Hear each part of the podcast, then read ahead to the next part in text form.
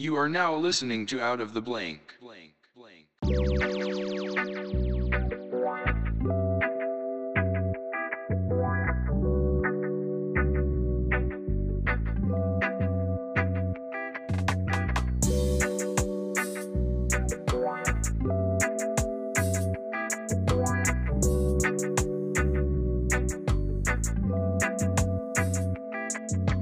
Welcome to another episode of Out of the Blank podcast. I'm here with Anthony. Hey, thank you very much for having me on, man. It's a pleasure. You broke, uh, I broke my one rule, which is don't learn about my guests before they come on the show so I could talk to them and have free flow. Then you sent me your book, and then I read the first little page of it and it said mysticism. And I'm like, well, okay. What, what do you, what, what defines you, Anthony? Um, uh, that's a good question. I, I try not to, um, I try not to, you know, fit myself into any boxes in particular, but um, I am.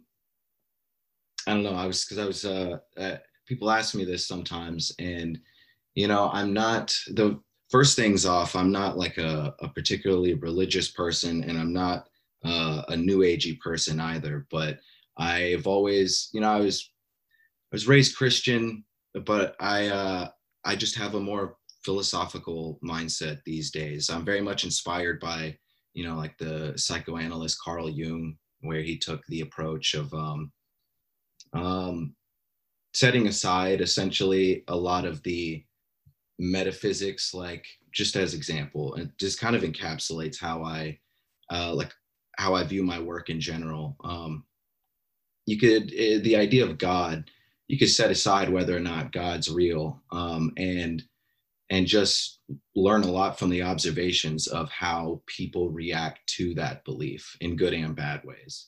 So I find uh, belief in general to be a very fascinating thing. And I have my own beliefs, but I also, you know, part of the, like the subtitle of the book, the book I wrote, Dive Manual, Empirical Investigations of Mysticism. So it tries to, uh, all my work is uh, grounded in empiricism you know to, to some things that you uh, can experience through the senses essentially so. I think like i'm not a religious person either but i have family that's pretty heavily religious and i understand where it's needed like faith wise it's good to have faith but like the religion that's shown so much at least going to church and doing all these things kind of it's out of my realm i would say. Mostly like I'm a more in belief of like if you will something into the universe, or if you know, like not like praying you're going to get a million dollars and shows up at your door, but if you start having a more of a positive outlook, then more positive things are going to happen to you rather than harping on the negatives.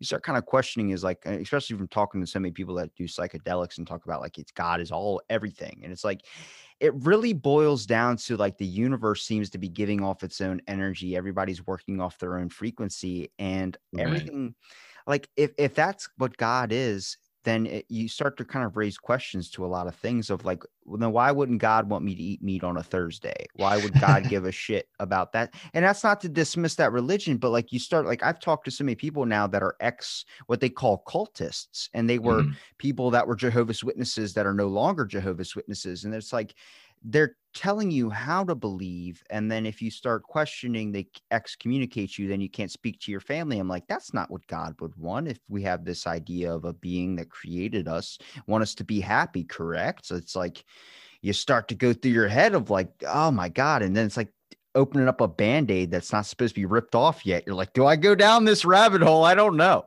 Right right. Yeah i think those uh sometimes people are um they're timid about going down those rabbit holes and because they're uh, afraid of the whatever uncertainty they might find there but i think that those are healthy. And um, yeah you know i if anything like in the long run some of my biggest inspirations are things like buddhism and uh, like chinese taoism and stuff. I like uh so I, i'm like a i'm kind of like a metaphysical minded person but i don't get hung up on a lot. I feel like the the two big things that people always get hung up on is and what I always get asked and uh, and not that you asked, which is cool. Um, and not that there's a problem with asking either, but uh, it's just the how often it comes up. Do you believe in God and like what is the meaning of life?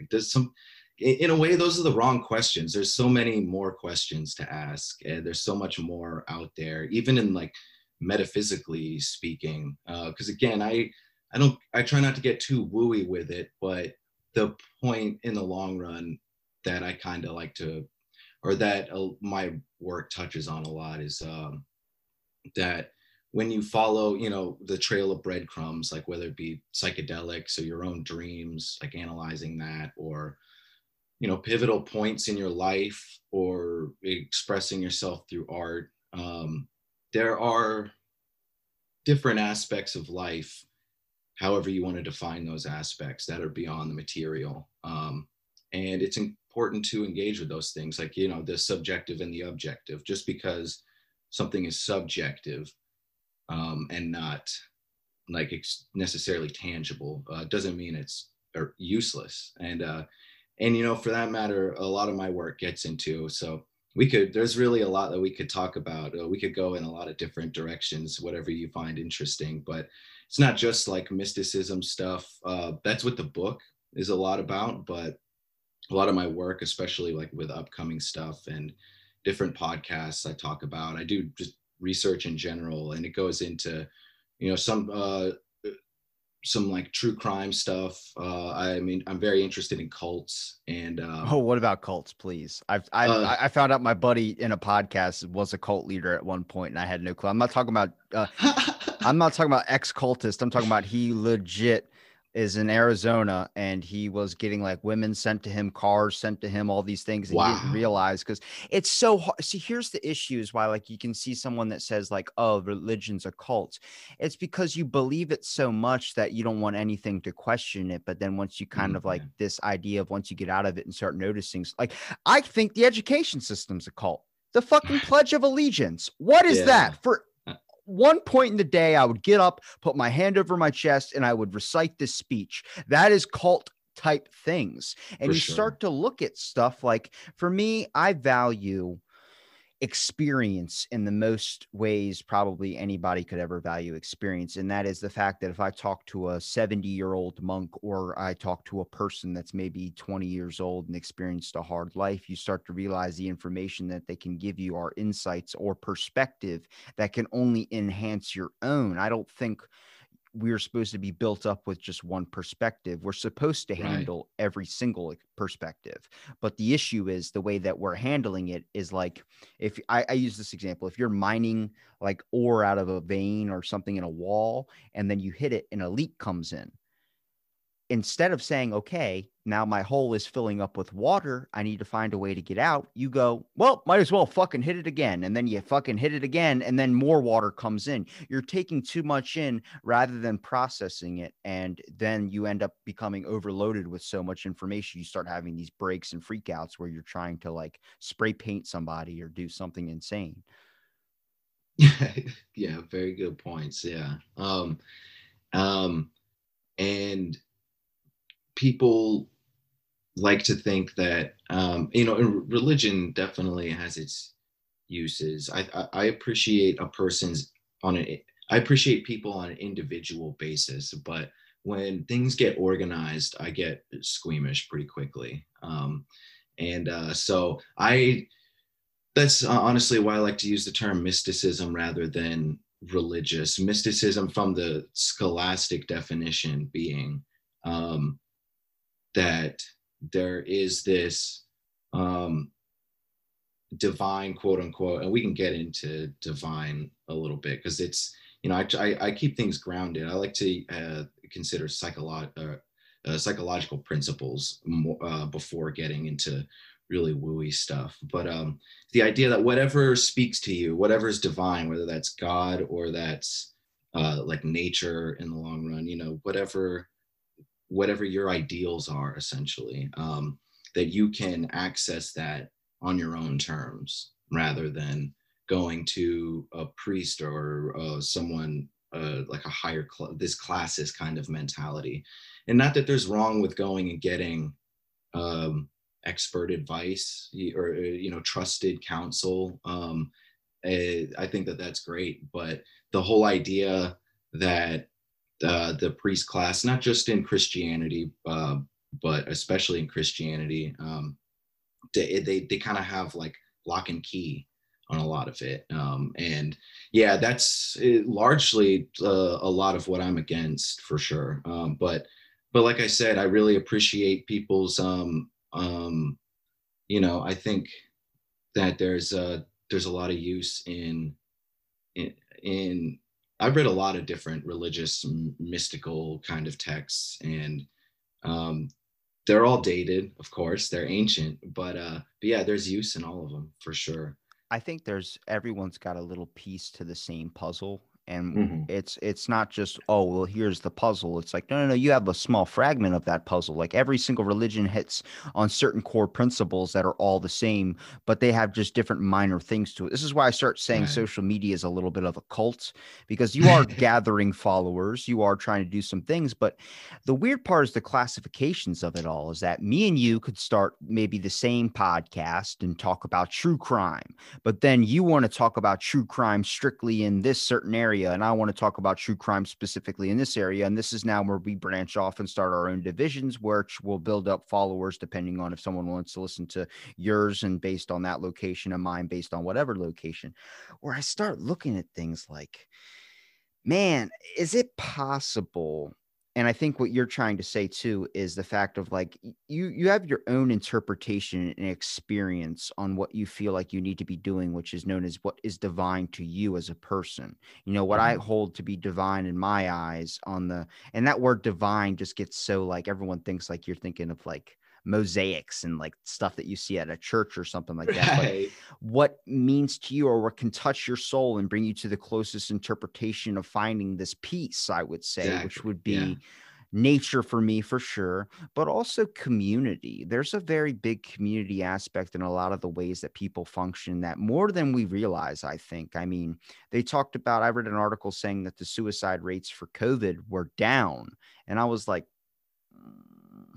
what, what what's your evidence on that? And then the article says well everyone was so compassionate and helping each other. I was like for the first two weeks yes. And then everyone became a dick again. Because Yeah. when you you I, this is why i think inherently in our bodies we have an initial uh skill or trait about caring for one another we initially Mhm. care down to a very core thing but it gets clouded by a lot of the messages and things that are going on in the world that lose us from that interaction with ourselves and the others around us so when something dangerous like a terroristic act like a 9-11 or something we all come together in that time because we realize we need to come together to really build ourselves back up. But then once we lose that fear, we lose that threat, we get the sense of comfortability, we start trying to dig into each other's lives where we're not really caring about each other anymore and we're more about taking the other person down, which is a trait from society. And that I know that's a mouthful, but that's it's it's so clear in so many actions in the world, whether it's someone coming together to be able to hang out and then getting in an argument over something like politics. You're letting something getting in the way of the feelings and the emotion that you have for someone based on something they saw that was projected to them and their own interpretation of that. And that's where I start looking at things like you see issues with people interpret interpreting the Bible or any religious text. Oh, I don't agree with that's what it means. Well, that's why that's that in person's interpretation. You're supposed to value it. Right. Yeah. Uh, the the art of debate is uh, not entirely, but it's pretty lost these days, Yeah. and it's unfortunate because uh, debate's a healthy thing, and it's it's really important and valuable to be able to um, test different kinds of viewpoints without having I don't know without you, you, you know it's okay to be wrong like j- the, I've always looked at like being wrong is getting closer to the truth like this it's okay you know you're you're uh it's not um but I know people really have their egos tied up in it and that's what it's boiled down to um but uh I really I always enjoy debating um um and I noticed that um a lot of people um just like to argue. They don't really like to debate and there's a fine line but there's a huge difference It's kind of Um, fun though when you can kind of like get into a little heated thing with somebody, but the issue is just like it always ends badly. Like if you watch Right. Ben there's no like good game at the end like yeah that was a right, you know, Well, that's that's and- what you want. You want an intellectual chess match exactly where there is no fist fighting at the ending, but all these debates now turn into I need to ruin this person's life. I need to do this. I need to do that. And it always needs to go like the extra step. And it's like when I watch a Ben Shapiro, when he's like shutting down someone, I don't necessarily agree with a lot of the stuff he says, but I can see his perspective on things. yeah sure But when you're watching it happen, it's like all these people that are asking him questions are just trying to take him down because they feel like they can do it. Like even with Steven Crowder, they're trying to take him down. And I'm like, you have good points. He has good points. You guys are Mhm. looking at the same thing in two completely different ways. And it starts to, you know, people go, well, I agree with everything he says. This is where we start separating into parties. And I'm like, that's not what's supposed to be. We're all supposed to be working here to survive together. I watch debates about um, vegans versus meat eaters. Now, Mhm. myself, Ooh. I'm not vegan. I eat meat, but I don't eat red meat. I only eat fish. Um, I live in a beach town, so red meat's just so far out of grasp for me. I just, I everything down here is seafood, which I love. I love eggs too. Um, but when I watch a vegan and they talk about like, you know, if a mountain lion was going to kill your family or something like that, you would kill that mountain lion, and that's always the examples uh, meat people use. But if you think about their perspective of it, is you are entering into that animal's home. You are encroaching onto its space. So if it has a right to attack you because you're in its home, you're not supposed to be there. It, there's you see the perspective of things on it too, and you see, Mhm. hey, I'm not going to let someone kill my kid. Yeah, I'm like, yeah, I see that perspective too. But it always gets so heated. And then there's, I'm not listening, I'm not listening. And it turns into, and that happens with every major topic that we have today. And I'm like, guys, what the fuck? No change is getting done. All we're doing Right. is arguing and bitching and then forgetting about it an hour later and then wondering, well, we still need to fix this. And then the argument starts again. You're not fixing the issue food, starvation, all these things that are going on in our government, religious, whatever you want to talk about. That is a very big problem that the world is just trying to skip 10 steps and hit that. Why don't you Right. focus on the things that lead up to that? Like if a person talks about like um let's my buddy uh he worked at the FedEx place that was um had the giant shooting that happened oh wow instead of trying to ban guns, which there are cases where it's like, yeah, I can see your points on that. Why don't you lead up to the core problems that are causing people to use guns or causing this anger or causing this pain that society is obviously feeling? If you're talking about a number of gun deaths, if you're talking about a number of suicides, what the fuck is leading up to that? Making Mhm. people that are going to talk to other people about suicide is good, but why is that becoming an issue? What is going on in their life? You know, I studied psychology, but you also know by analyzing things with psychology, you can understand that a lot of environmental influences lead into a person's behavior.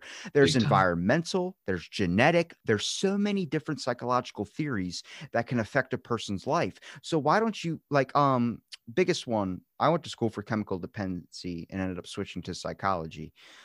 I started realizing when someone said that rehabs were like a money scheme. And i was like what's what's your perspective on that? And dr carl hunt i think his name is um, he talked about how like they're there to treat you for heroin. If you're turning to a drug and it's heroin because you lost your wife or you lost your home they get you off heroin then you come home and still see all that stuff is gone you turn to a different drug treat the core issue of the problem Right. and you will see change. And i'm like fucking true. How much stuff in your life where okay you're sad because this happened so i'm going to buy this you're happy for the time being, but are you going to stay happy until you need to buy another thing to make you happy again? It's fixing those core steps rather than trying to target what you're feeling at that moment. Look at what's giving you that pain. Look at what you need to fix to make sure that pain doesn't happen again or continue. That's to me, that was like, oh my God, like you start looking at it like, holy shit, like it's like the roadmap gets uncovered from your eye. You get to see the whole thing. Like, I know where Denny's is now. You know that whole thing.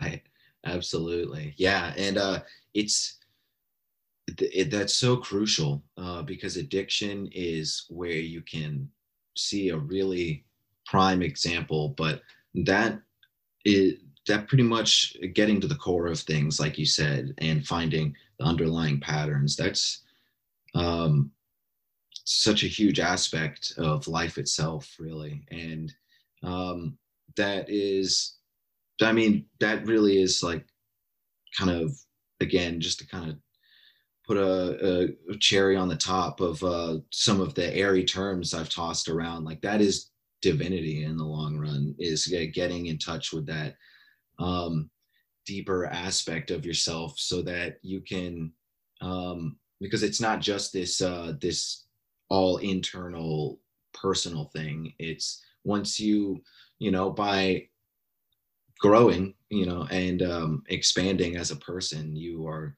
more equipped to help others in your life you know it's a, it's all a, a reciprocal thing. And um um very hard because the world likes to put something in a classification and trying to set out let's team up or let's pick teams and i mean i think iner- inherently in the beginning that was a good thing you know when it talked about like yeah we're cavemen and we're trying to figure out okay we're people they're animals they're trying to kill us and we need to get weapons okay that makes a little bit of sense. You know, b- breaking up into groups to help survival, taking down a woolly mammoth or something, you get 10 people is going to be easier than just using one. Uh, but then you look at the fact of now people are trying to split into classifications based on ethnicities, based on all these things, and which I I'm supportive of the movements, whatever you want to talk about. But when I see the news and the news classifies to me uh, a certain ethnicity was shot, rather than saying a person had just lost their life that's where we've gone wrong. You should look at that as a human soul that is now officially off this planet. Mm-hmm. And rather than looking at it like, well, this person of this ethnicity and this, and you're just making, I understand you want it to be 100% detailed, but you're not helping in the eyes of how people are already trying to isolate themselves from other people based on the fact of they're different this way. And everyone wants to be different now, which I think you right. should be. A lot of people are uniquely different, but we're so much more similar too. I think we all have this compassion. I don't think if you ask uh, any person or a reasonable person, would you want to see a kid die? Would you want to see a person die? What'd they do? Well, they're just a person. There's a good person that died. Oh my God, that's horrible. Yeah. Why are we fucking labeling it down to like, well, this person died. Well, what did he do? Well, I mean, he had a he stole a candy bar and then oh, that regionalized it. No, it doesn't. It's a fucking person dead. It's like there's a bigger thing that wants you to have a compassion for others rather than, and if that's the universe, a hum that we all on this same frequency, let's all get on that frequency. Fuck 5G, that thing messing with your brainwaves, whatever you want to talk about, but find yeah. that frequency that can connect us on a level of like i'm not hurting your energy and you're not hurting mine we're both reciprocating right. but no no exchange of pain is being done here Absolutely, absolutely. Um, I couldn't agree more.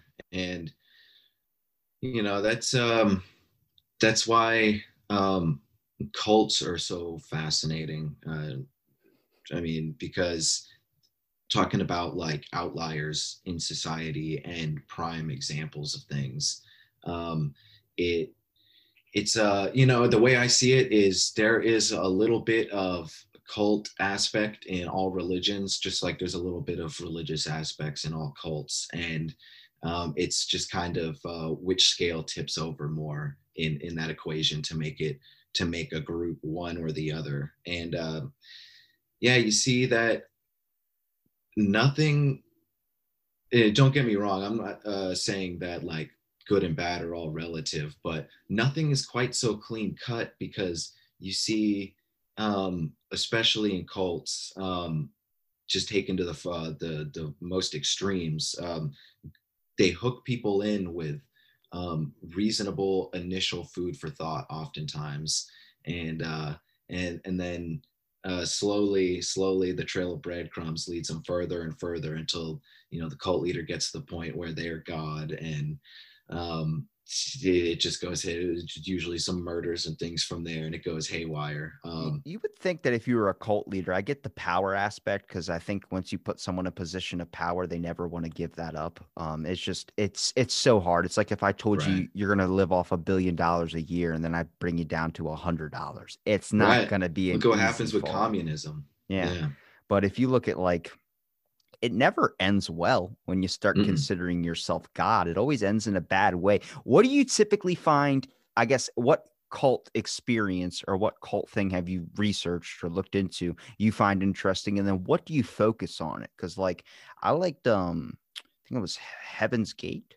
Mhm. Um, but i looked at the angle of like what could get someone to a point in their life where they feel like they need this, and this resonates so much with them that they want to put a bag over their head, asphyxiate themselves while wearing a fresh new pair of Nikes was the weirdest thing that pointed out to me where I'm like, what happened in these individuals' lives that can get you sucked up in? Because I think a lot of people are in a cult and don't know it, but then that was like a clear, obvious one where it was like, what pushed you to that point of like this person felt so like es- eschewed or uh, in, in, I guess, yeah, excluded in their life that they needed to join something like this and feels like it really resonated, something where they fit in. And to me, that was like, I need to look at that environmental history of that person.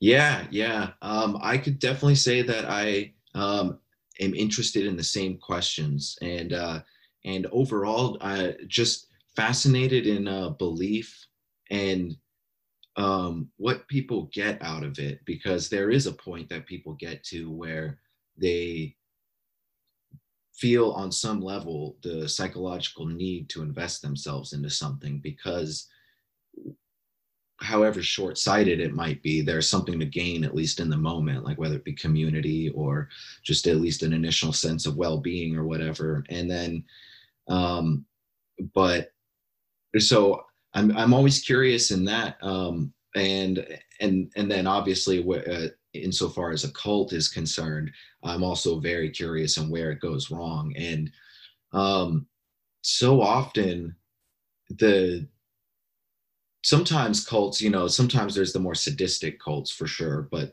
um so often it's just the uh to to continue just um snowball effect, like psychopathy of the cult leader that really just throws things out of whack. And so i'm also very much interested in the actual cult leader uh persona as well because i see it as like as well as serial killers in the sense of um i mean to kind of because all of my uh all, my brain always kind of brings it back to like um psychology and mysticism as psychology. So i'm always interested in like you know the, you, people toss around the term archetypes and things and so like what drives people and what is their like inner narrative their own like internal neurological mythology and the story that they're projecting into the world. And um so in a case of like a you know like a buddhist example there's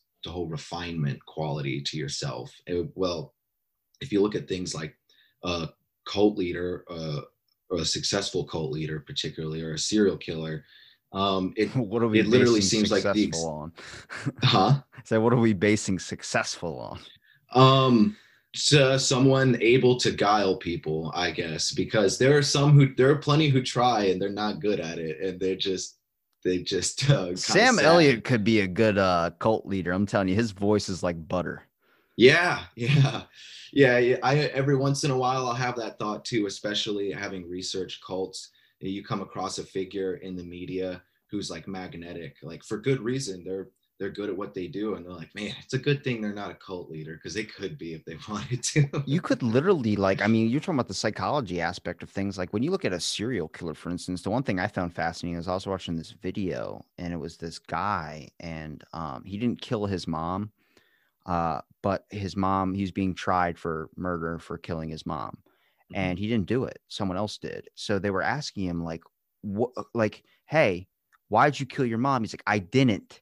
And it was like this sense of like he had no empathy or no like remorse Mhm. for doing the act so they thought he was insane and they put him in an insane asylum because like that's part of being like when they figure out if you're insane when they do a psychology test on you it's like oh my god this person does not know what he did wrong so he must be insane which in cases there are people like that like you see a serial killer it's like i don't feel any sadness for it i was happy to do it and you're like oh you don't know what right and wrong is it's crossed in your brain like of what Mhm. that happened somewhere in your life that must have happened. But they ended up finding the real killer and then he got released after five years in an insane asylum. And he was like, I told you I didn't do it. But it's so hard because you can't, it's so hard to diagnose or be able to figure out if a person is telling the truth or if a person's just mentally insane. You know, you can implant, implant false memories into your own head. Like you could be like, Mhm. remember that basketball game me and you went to? And you're like, what basketball game? And I start giving you a perfect detailed description. Like, oh my God, I guess we did do that, but I forgot about it. Yeah, Right. my memory's better. It's like, oh, like, yeah. It gets crazy, man. Because really you look at like what leads someone to start a cult, probably because most of their life they were secluded from something and they couldn't, like, people picked on them, people did a bunch of stuff, and now they have a place of power where they get to control a bunch of people but that they, he likes to think that are below him. Instead of thinking on the same level, he starts ordering people what to do. And then that's when it gets insane. Instead of like, hey, man, let's get more members, it turns into get me an iced tea from the fridge. And it's like, what? It's like, I am your leader. Do what I Mhm. say. And then that demon comes in. You're like, oh, here we go. Yeah, no doubt, no doubt. Um, and uh, you know, on- that note, like with with cults in general, um, you know, people you, sometimes you hear because there's a lot of people who who actually will uh, look into cults. I've looked into a bunch of different kinds. I wouldn't call myself a. I wouldn't write a book. You're not an any one of occultist. it, uh, yeah um but i do i i've i've perused a lot of uh the different stories of all these crazy cults and uh um yeah there's it's uh there's so many and um y- yeah like i say you can see how people could get hooked in and uh uh but there's always this um um this like oh, I almost lost my train of thought there. I remember though. Um, uh, the idea that like you know people get wrapped up in the panic, um, especially like you know the satanic panic seems it seems like there's a 2.0 on the rise, and uh, and people. So when people think of cults, they think of like human sacrifice and and worshiping the devil and things. And you know, for the record, there have been some of them out there. They're not particularly organized, but I mean, there's been all kinds of cults out there, but really the vast majority are all uh, Christian sects gone awry, which is really curious to think about, um, it- specifically in the West. I mean, uh, where all the, the the worst of the worst, they all start. It's like they they lure people in with information that people are familiar with on some level, and then they flip it um like you know jim jones started out as like this new age kind of christian uh thing uh l. Ron hubbard um uh, definitely used uh some uh, like esoteric christian elements with scientology and uh there because of scientology there were offshoots of mm, uh different cults that all uh, began to incorporate aliens and meditation and different things and I'm just smiling Um, right now because I have I accidentally open. It's like opening up a, jo- a door for a Jehovah's Witness. They end up never leaving you alone, and somehow I've accidentally stumbled across a couple of Scientology people on the podcast. And then now there's just random accounts that follow me, always asking about Scientology and always asking like oh no studying my stuff. So they're gonna get a kick out of you mentioning it. Um, Hopefully they won't find you. but it's interesting because like oh god. what do you call it? Um when you're looking at like just like cults for instance everyone has this idea from a movie version of what a cult is where you're sacrificing a chicken and wearing a hood. But Mm. then you don't realize the other ones around you that aren't necessarily bad ones. There's probably good cults out there. Like if i was a cult leader i'd start one with morals where i was like yeah don't be a dick to someone else and do your thing i guess but you know just worry about yourself honestly that's the best cult worry about yourself um but it, it it's so hard because that word has such a pactful wallop to it. I would say, like you said, per Mhm. uh, per you said per rooting, per rooting. I think you said. I don't know what word you used a really good word a minute ago, and I was like, I gotta write that shit down. I can't remember what pervasive You said perusing. perusing. Yeah, go, that's a fucking wallop of a word. Where if someone hears that, it's like, damn, that's a good one. Um, and that's with cults. It has such a pactful thing to it where you hear it, it's like, oh, and immediately it's like this dark cloud comes into the room where you're like, oh my God. Not necessarily all cults are prop there probably are some good ones out there. There's probably some like the you want Freemasons, for instance, probably started out really bad. But from what I've heard of it, it's kind of like a fraternity with a lot of guys, like a lot of firefighters in my area are, are they just like the brotherly, like going down to the pub and getting a pint of beer or something like that. I'm like, okay, well, that's not really bad. You just want to hang out. right. That's see, it's just so sketchy, man. It's just that, that maybe it needs a new word. Like, don't call yourself a cult, call yourself like a group, the Backstreet Boys. I don't give a shit. Just something that doesn't sound like you're wearing a hood and you're splattering chicken blood on something.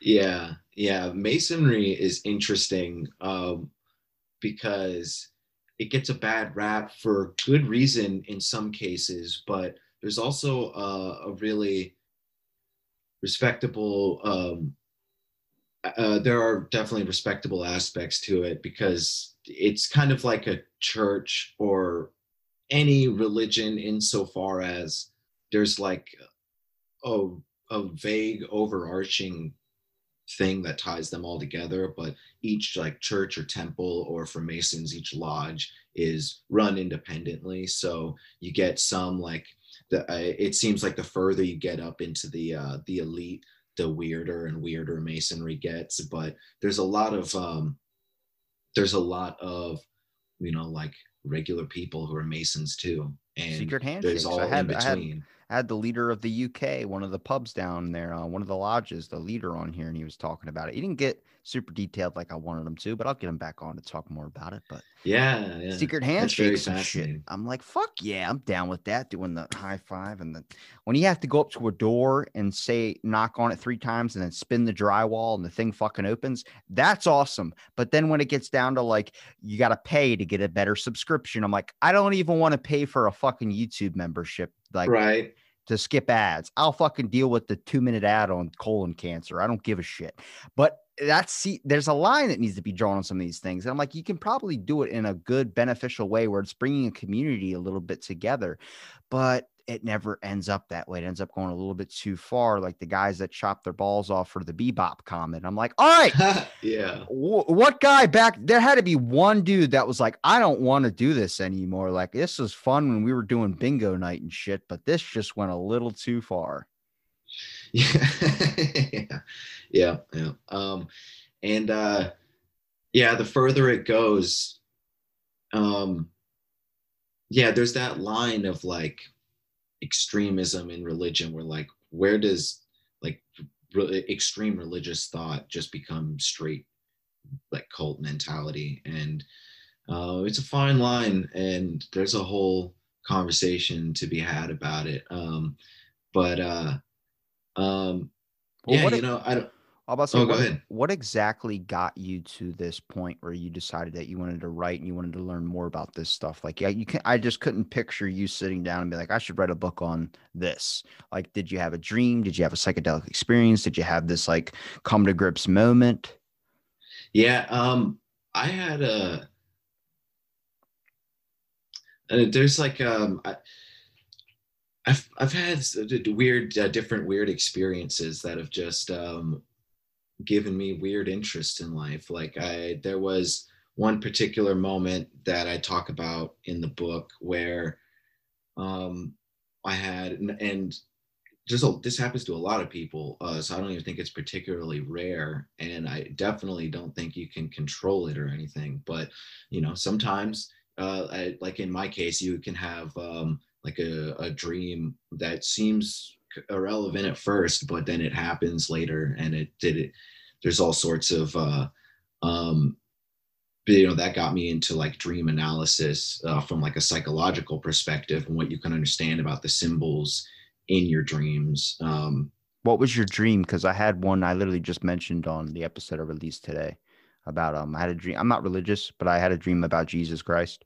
And it sounds so dumb. Like I told someone at work and they're like, that's an SNL skit. And I'm like, no, it's it was just I, I I'm an insomniac, so I've studied sleep heavily on trying to figure out what that is. My buddy sleeps with his eyes open. I'm like, what's this? So if you tell me your dream, I'll tell you mine.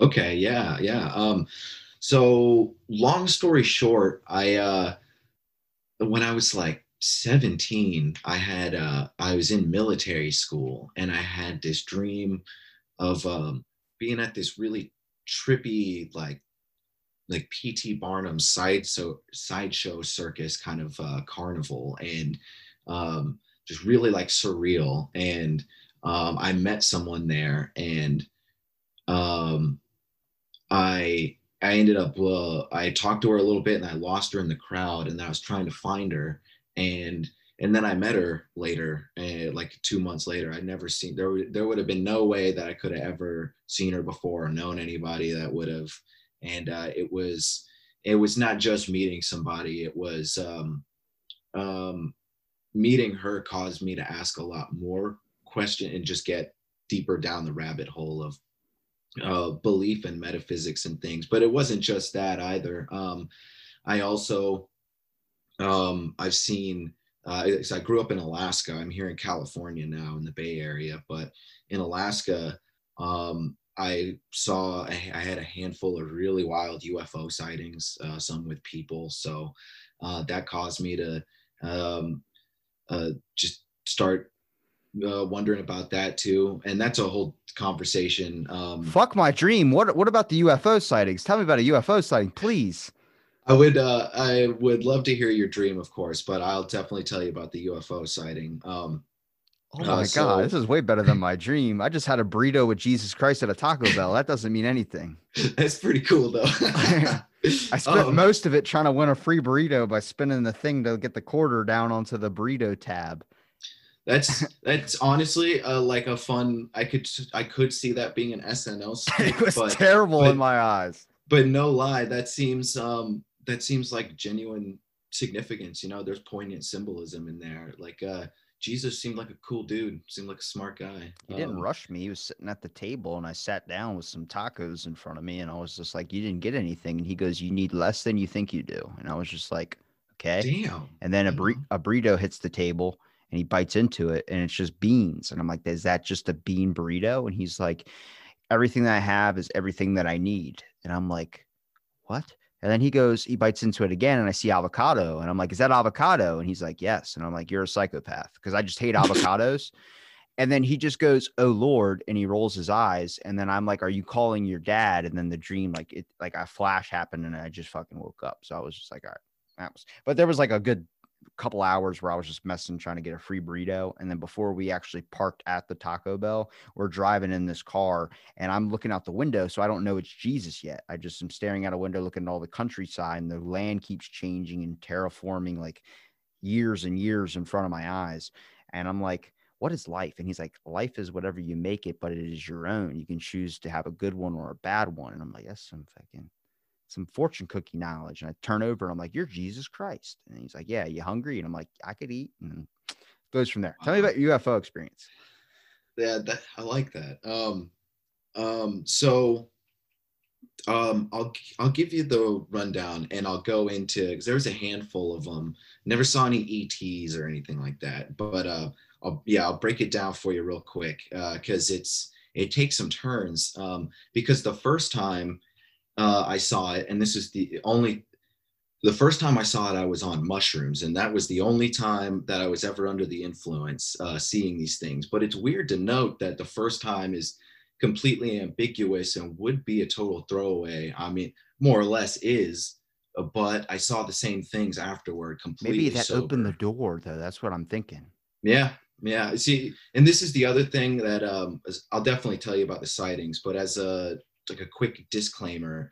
I'm very interested in ufos and i'm open to whatever because no one has the full answer it was in our definitely... fucking covid bill about aliens. Don't right. Yeah the all the pentagon stuff is starting to get pretty next level. And i'm of the opinion like my best, you know, my best bet in Vegas type thing. I think that uh, there's something going on there, but I'm to guess that the, it's it might be like a lot more metaphysical. Like you ever hear the term uh, like ultra terrestrial? You know, like the idea of yeah, like dimensional stuff.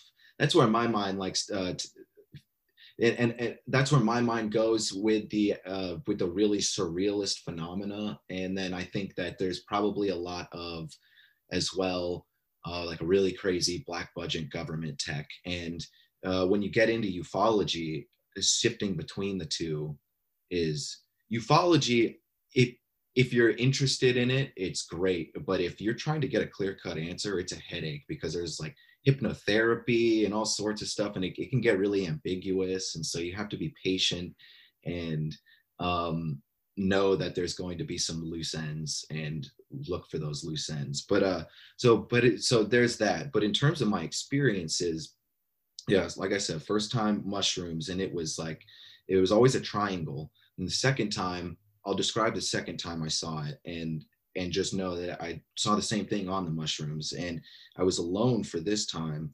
And it was oh, like at like two o'clock.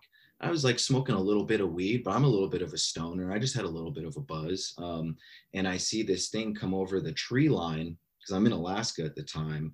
And so there's like a just a small forest in my backyard. And I think it's like a street light from a from a parking lot on the other side and uh, but I see it come closer, and it's this giant white orb, and it's getting closer really fast, but it's silent, and there's everyone else is asleep. It's pitch black out, and it gets like it's just over my rooftop, like like an extra few stories above my rooftop eh, in the uh, in the neighborhood now, and it's a triangle, except it has the tip cut off, and it has um, red, blue, and white lights, and it, like an airplane, but it was i had to like rub my eyes because i thought for a second that my depth perception was completely fucked and i was looking at a plane way in the sky but absolutely not. I it, it was flying um, uh, slow enough to where i saw it for minutes. I got like at least a couple minutes where it was just you know going really slow lurking over my uh,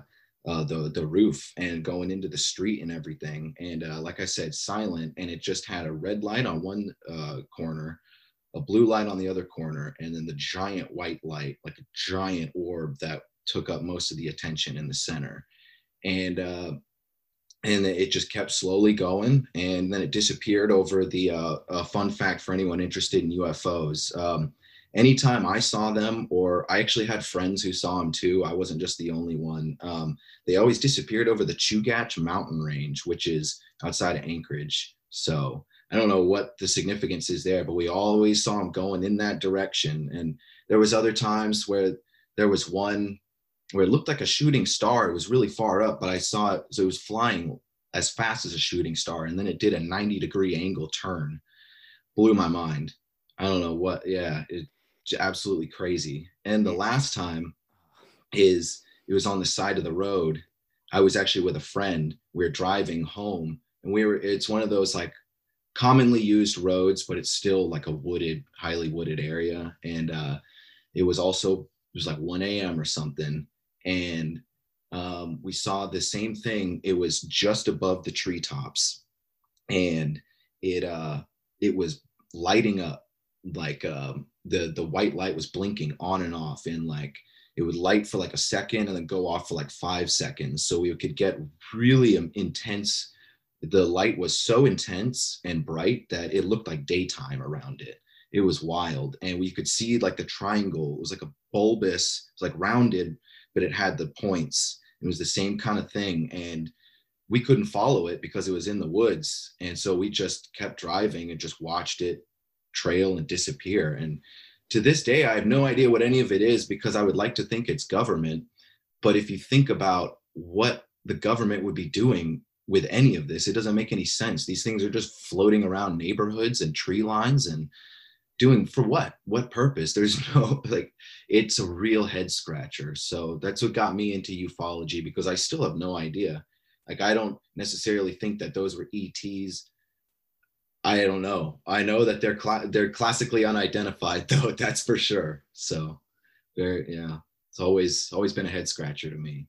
Well, I believe it because uh, your exact experience about the triangle was the exact one I've heard three times on this show from three different people. So, and Wow. exactly the same description. So that just confirmed it in my fucking head.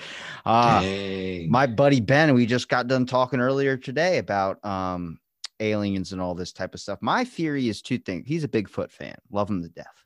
Good guy.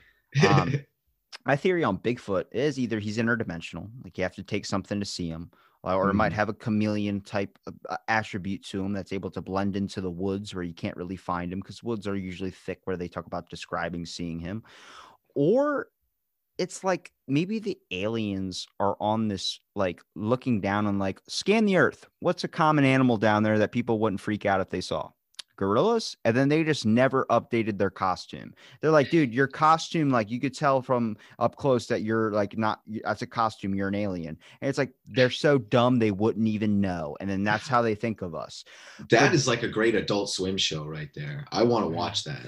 But, um, the the triangle thing i've been talked about it is it's like a two dimension they were able to manufacture a two dimension in a three dimension world but probably in their spaceship whatever that triangle is it's flat inside of it is just like being in a room a regular three dimensional room it's probably got plenty of space but they found a way to blend in to be not because to think that they haven't been here is just idiotic i mean Mhm. the fact that people are like, why are they showing up now? It's like, no, they've shown up for ages. It's just how much time, how many times have we caught them? How many times has social media or technology been at this realm? I mean, now they're starting to be able to figure out that there's other dimensions out there where me and you exist in another dimension. They're starting to dive into that. There's a podcast with Brian Greene on Joe Rogan where he studies it. He's a physicist. Mm, yeah. He's studying all these dimensions and things. It's nuts, dude. I know, and it's funny because anytime you hear anybody encounter or talk about an alien experience, they're like, "Why is why is it so like ominous?" And it's like, how the fuck would you explain a triangle in the sky and make it sound like it's a clear cut thing in front of your face? It does not make any sense. I bet Mhm. you I have seen that same exact thing because I've looked up at the stars at night. I- have a huge ego issue. So what I do is I usually disable like compliments when someone gives me them. I'm like, no, thank you. I don't need it because it's going to feed my ego. I want to keep excelling to be better. And to only do that is to think that I'm at the low. So I like to look up in the stars at night. And I like to, when I feel like everything is so in my face or everything is so like infatuated, like all my problems are the biggest thing in the world, I like to look at how small I am compared to the grand scheme of things. That there's, I'm this little speck of the speck of the speck of the speck in this grand aspect of things. But I remember Hmm, looking yeah. up at the stars one time and I would move and it would seem like something was in the way, but it was like showing me the sky still, like a triangle. Like I could tell there was like a edge to it where I was like, what the fuck is, and I would move and I could see like a, a it, it- slowly it's like my vision was cracked like like when you see a little squiggly like there's a on everybody's eyes if you pay attention to it there's a little squiggly line that's on your eye line you don't see it Mhm. because it just blends into your everyday vision but if you notice it the, the line keeps going down and down and down it's like an eye boogie kind of type thing Yeah. it's always there 100% you just totally ignore it so when i saw this thing it was like my vision was cracked and i was like what the fuck is but it was so clear cut and i could move and i could see the dimension of it where i'm like what the fuck is that? And it, you just confirmed it. I'm just i'm just saying that's three people that have never met each other. I guarantee you you've never listened to their episodes. And i know for a fact you wouldn't be able to recount it but you just said it like the exact same way they have. So i'm just saying anybody that's out there that's a non-believer fucking we need to get a documentary going like now. Yeah, yeah. Um, where where were their sightings? Do you know? Like what states? my one buddy is out in california i don't know exactly where he saw his at um Okay. All on the West Coast though. So Yeah. it's interesting. the other two were west coast as well too they, they they don't know each other either that's the weird part is so like i've heard their stories throughout like a year and a half of like just the past episodes i mean Wow. I post one a day so we're talking about Oh, like nice. episode 300 to episodes 450 to episode 670 something to 700 and whatever and then now you heading up to where the 800 is it's like that's such a big gap where it's like that's you're not going to go that like if you're a new guest you're not going to go 10 episodes in you're not going to go 100 200 you're not just going to scroll through the thing and be like i'm going to pick this 327 when i'm at fucking almost 800 you're going to pick the one that's closest so you know what it's about a little bit. So that just that confirms it bro. I'm freaking I'm I'm I'm I want to smoke crack. No, I'm just kidding. I want I wa- I just it boggles my mind because I'm like, why can't they just come down and be like, hey man, you know too much? I'm like, I'm on the right track at least. like at least give me some credit. I figured you guys out or something. It's like the Da Vinci Code when Tom Hanks was running down like chapel after chapel. I'm like, this man's on a mission. Hell yeah, hell yeah, yeah. See, I think it's um in the long run with questions like this, like with UFOs and things. I think um yeah, it's anybody's guess as to what all the fine details of it are, but the fact that something's going on is undeniable. Is so undeniable, and that there's something like eh, you know, I'm sure some skeptics would say, or there might be something going on, but it's probably just like group mind hallucinations or something. But you guys haven't in no. contact with each other, and then you guys aren't even around each other, and then it's to. So the guy who told me his alien encounter happened when he was in his like mid twenties, and he's like forty something now. So it's the exact same thing, just different time periods. Where I'm just like, you know, they don't know each other. There's no group experience. There's no group Right. high. Like I could see Bigfoot. Like okay, he might be a spirit animal, maybe group high. Everyone explains seeing something like that or whatever. I don't know. It's That's actually, um, you know, to talk about Bigfoot, like I am actually, and I have the same kind of outlook on UFOs that I do with cryptids, where I think it's anybody's guess what the deal is. I think it might be less physical than a lot of people think, but I still Kraken think is a whale it's- penis. I'm letting you know that now. I'm a hundred percent a fan of the Kraken, but then someone, uh, a marine biologist, told me it's a cra- it's a whale's penis, and I was like, what? And it's the picture of the Loch Ness monster and then a whale, uh, mating. It's it, it looks hundred percent identical, and I'm like, to think when the Kraken was first discovered was during the pirate eras. If it's not a colossal squid, they're looking at that. Imagine a bunch of drunk pirates on a ship spending months on sea, and their only drink is fucking liquor. They're drunk Yeah. on a ship, and one dude goes and just starts freaking out like it's a kraken, and then they're jumping off the boat and killing themselves because they can't swim because they're hammered, and they're thinking it's all of a kraken. I'm like, and that's the one I wanted to be a hundred percent. I made a fucking shirt about it, and it's like, oh, okay, that just whatever. I science is good, but don't tell me that doesn't man. exist. I got so upset, I cried.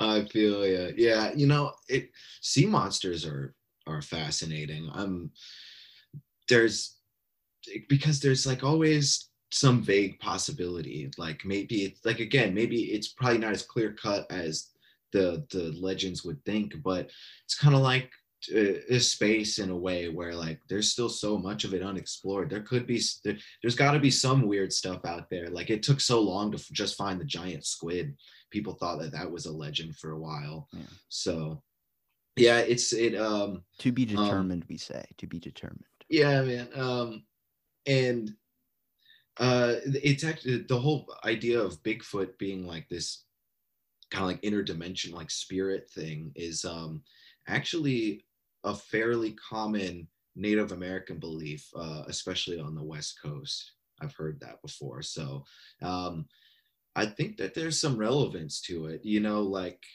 you it's becoming more and more common the idea like hell i've even heard joe rogan say it at this point um many times by now like that um albeit uh, in in somewhat different terms um you know like the there there's probably some sort of um there's probably some sort of gray area between the subjective and the objective and uh, where the lines start to blur and imagination starts to really take hold in um, in the in the physical world in ways that maybe we can't quite yet explain. And um, you know honestly this there's so many uh, uh, rabbit holes that we could go down from here because the way I look at it with these things, I think that you know it's like the the like Twilight Zone um, opening where the say like there's a fifth dimension of existence in the imagination and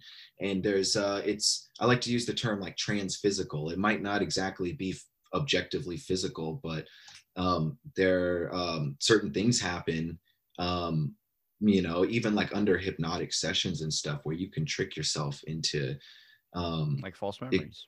Yeah, exactly. And then at a certain point where it's important because false memories can lead you down bad rabbit holes and mm. things. So like it's it's important to uh, understand, very important to understand the distinction between subjective and objective because if you blur those lines, that's literally the definition of psychosis. That's how you fall down major rabbit holes. But if you can understand that there's like a lot of value in both because just in today's empirical scientism era i am a huge advocate of science but as science almost becomes dogmatized in like this pseudo like meta cult mentality and um yeah i'm a, i'm against that too um we're gonna have to break this up into two parts, bro, because we can't hit them with alien science and then Bigfoot, and then eh, people are gonna be like, "What the fuck?" yeah i'm always game for more man Dude. there's always plenty to talk about Uh, we'll get you on again for sure, man. We've been going on for an hour. Um, uh, where can people find you, man? I want to. Oh, you're definitely coming back because we're gonna have. I'll actually think about getting you and my other alien buddy in a podcast together, see if we could talk about these experiences because I'm pretty sure you both would freaking. That sounds like a lot of fun. I'm totally in. Just let me know when. And um, people can um, you can go to my website. It's uh, divemind.net, and you can find all, all my material there. You could get my book. There's a, a, a purchase link on the website, but you can find that on Amazon, um, uh, Kindle, or uh, paperback. And it's Dive Manual: Empirical Investigations of Mysticism. But uh, yeah, I got like um an excerpt because I also talk about uh sleep paralysis a bit too and like how We're talking Yeah. about that next time. Write that down. Sleep Yeah. paralysis. I'll tell you that We'll- one.